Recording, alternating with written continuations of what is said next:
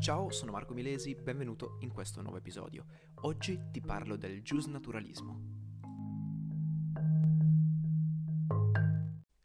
Il giusnaturalismo è una dottrina che fonda il diritto eh, su base naturale, sulla natura e non sullo Stato, sul governo, sulla branca legislativa. Assolutamente no. Quindi afferma una sorta di superiorità del diritto naturale rispetto a quello positivo. Positivo nel senso di eh, posto in essere, non nel senso di contrario di negativo, semplicemente posto in essere, positivo in questo senso. E, ehm, in sostanza, eh, faccio un esempio, in Italia mh, mm, è vietato passare con il semaforo rosso ma non è che passare con il semaforo rosso in sé consista in un atto eh, riconosciuto da tutti illegale, come illegale. Assolutamente no, perché se io dovessi passare con il semaforo rosso eh, e non dovessi fare un incidente, è esattamente uguale a passare con il semaforo verde e non fare l'incidente. Semplicemente vi è una convenzione. Lo Stato, con la forza, perché a tutti gli effetti se tu non dovessi passare col se tu dovessi, scusate, passare con il semaforo rosso, ti viene ti vengono detratti dei punti dalla patente e devi pagare una multa. Ecco, quindi con la forza, con la coercizione, lo Stato ti impone la singola legge. Invece il diritto naturale è quell'insieme di, adesso chiamarle leggi, no, però quell'insieme di regole che hanno un fondamento appunto naturale, si fondano sulla natura. Ora è importante capire la differenza tra la concezione antica di natura e la concezione moderna. La concezione antica in sostanza di natura è eh, l'ordine totale, ontologico e teologico del mondo. In sostanza il diritto di una volta si fondava sull'ordine ontologico e teologico, soprattutto quello teologico. Verità religiose influenzavano il diritto. Invece nel giusnaturalismo moderno, proprio perché è cambiata la concezione di natura, il diritto non è più influenzato in alcun modo dal, eh, dal, dall'ambito religioso e infatti si fonda su quella caratteristica più naturale di tutte dell'uomo, ovvero la ragione. L'unico fondamento del diritto, secondo i giusnaturalisti, è la natura dell'uomo, ovvero la ragione, non la religione. Ed ecco qua che il diritto naturale perde questo suo carattere metafisico-teologico che invece era tipico del passato, per diventare un diritto razionale e quindi possiamo dire soggettivo, ma non nel senso che cambia da individuo a individuo. Ricordiamoci, la legge è uguale per tutti. Ecco. No, ma soggettivo nel senso che la ragione è propria soltanto dell'uomo, solo del soggetto umano, in questo senso soggettiva.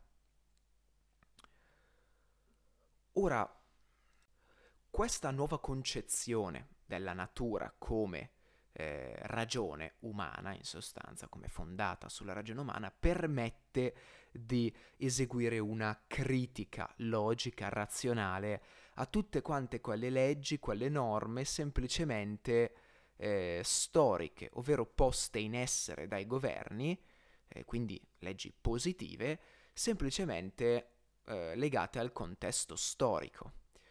E il discorso, diciamo, mm, dei giusnaturalisti qual è?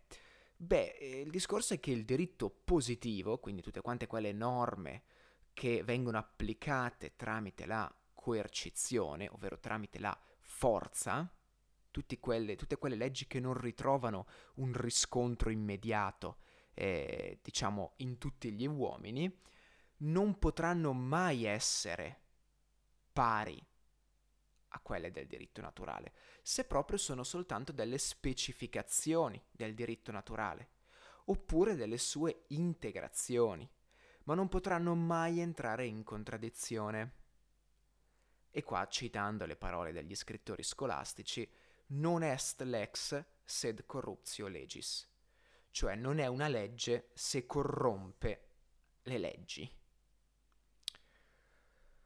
Quando si parla di giusnaturalismo, e in particolare del giusnaturalismo moderno, si parla sempre di stato di natura e contratto sociale.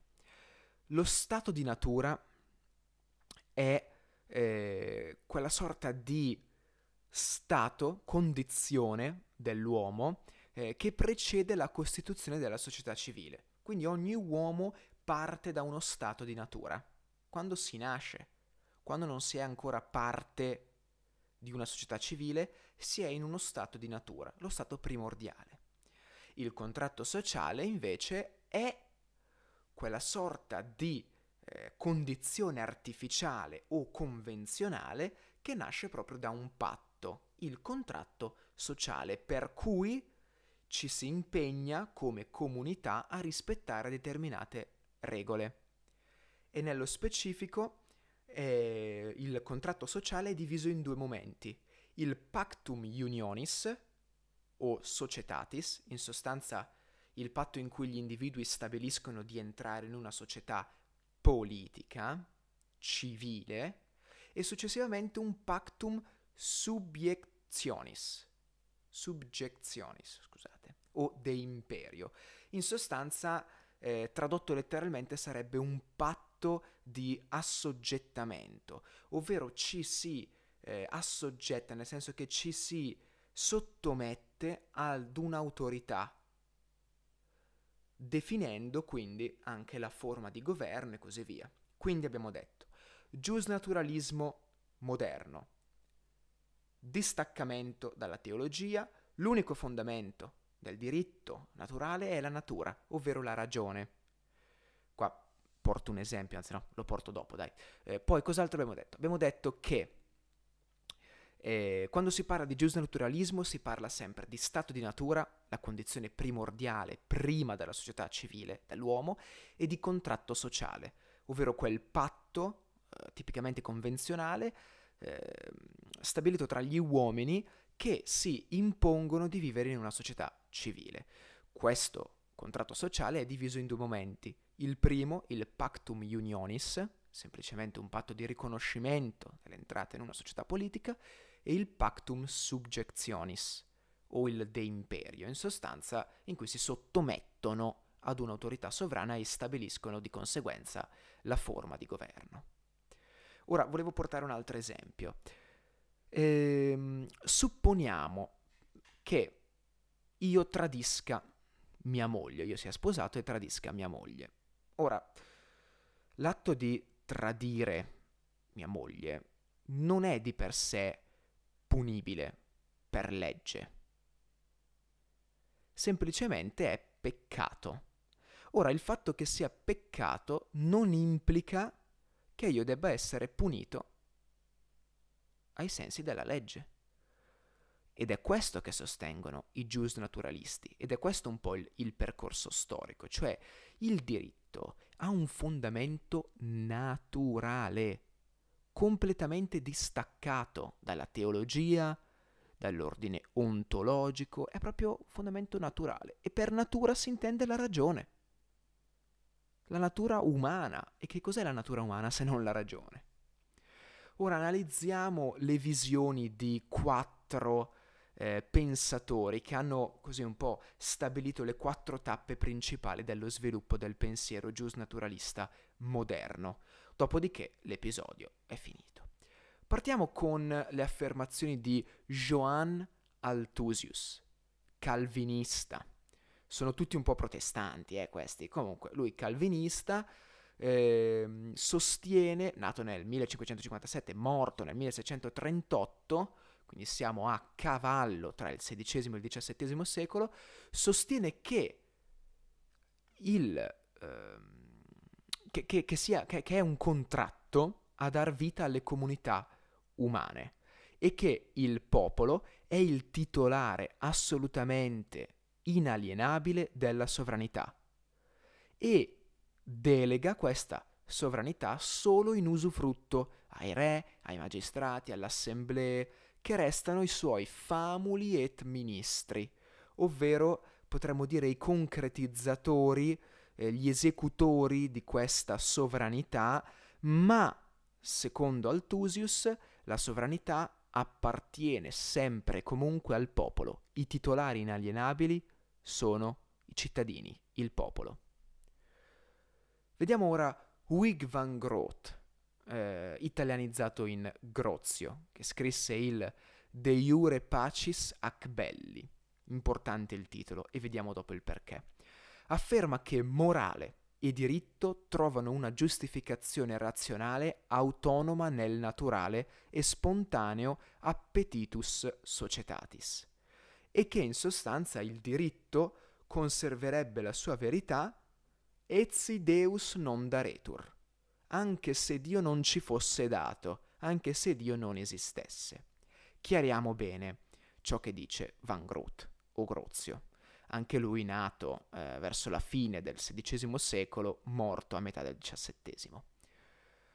Afferma che in sostanza la morale e il diritto fanno parte eh, del diritto naturale. Okay? Cioè, oddio, non è che fanno parte, però semplicemente sono importanti, cioè sono una parte sicuramente cruciale del, eh, del diritto naturale ma allo stesso tempo non bisogna confondere quello che è il diritto naturale dall'aspetto morale. Questo eh, comparirà soprattutto nel prossimo, ehm, nel, prossimo, nel prossimo personaggio che vediamo, Pufendorf.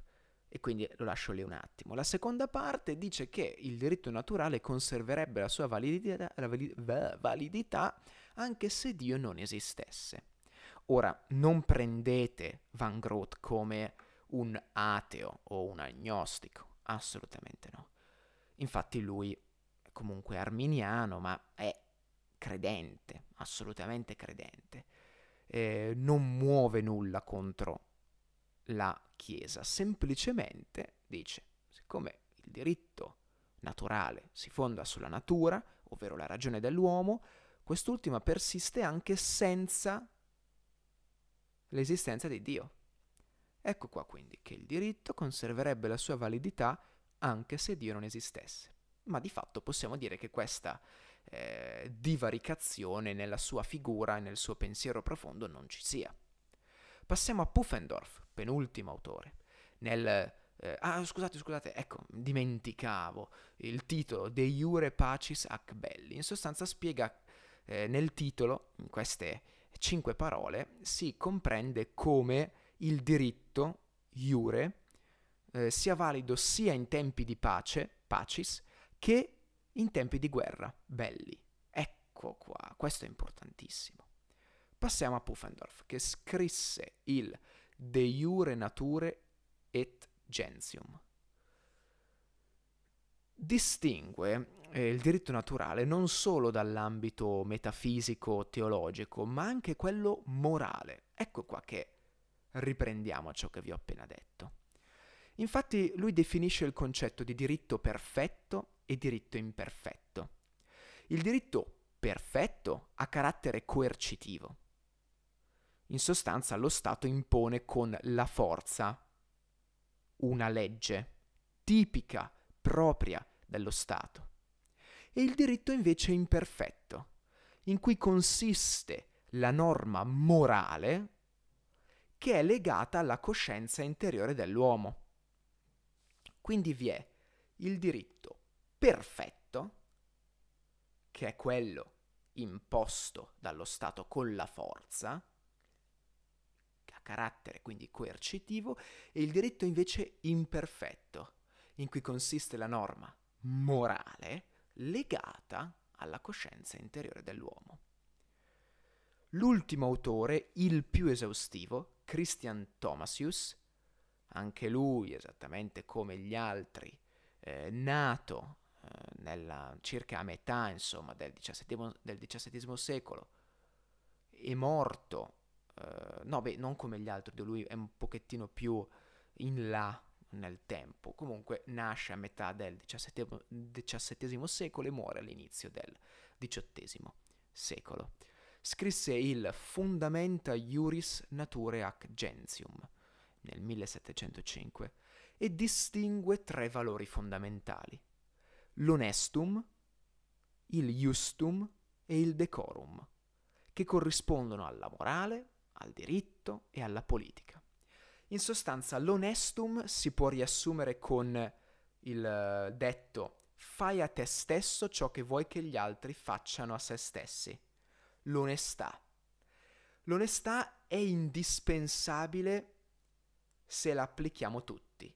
Se siamo tutti onesti, va bene, ma se soltanto qualcuno di noi è onesto, è un problema. Guardate l'esempio perfetto dell'Italia pagassimo tutte le tasse nel modo corretto e non ci fossero evasori fiscali, l'Italia avrebbe molti più soldi, il governo potrebbe investire molto di più, saremmo anche molto più stabili economicamente e fiscalmente parlando, e invece non è così.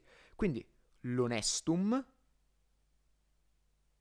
è, fai, è riassunto nella frase fai a te stesso ciò che vuoi che gli altri facciano a se stessi.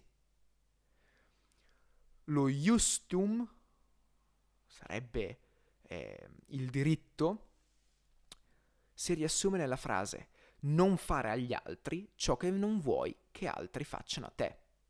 In sostanza eh, riguarda i rapporti fra gli individui, quella serie di obblighi, di divieti tipici proprio del diritto, ecco qua del codice civile.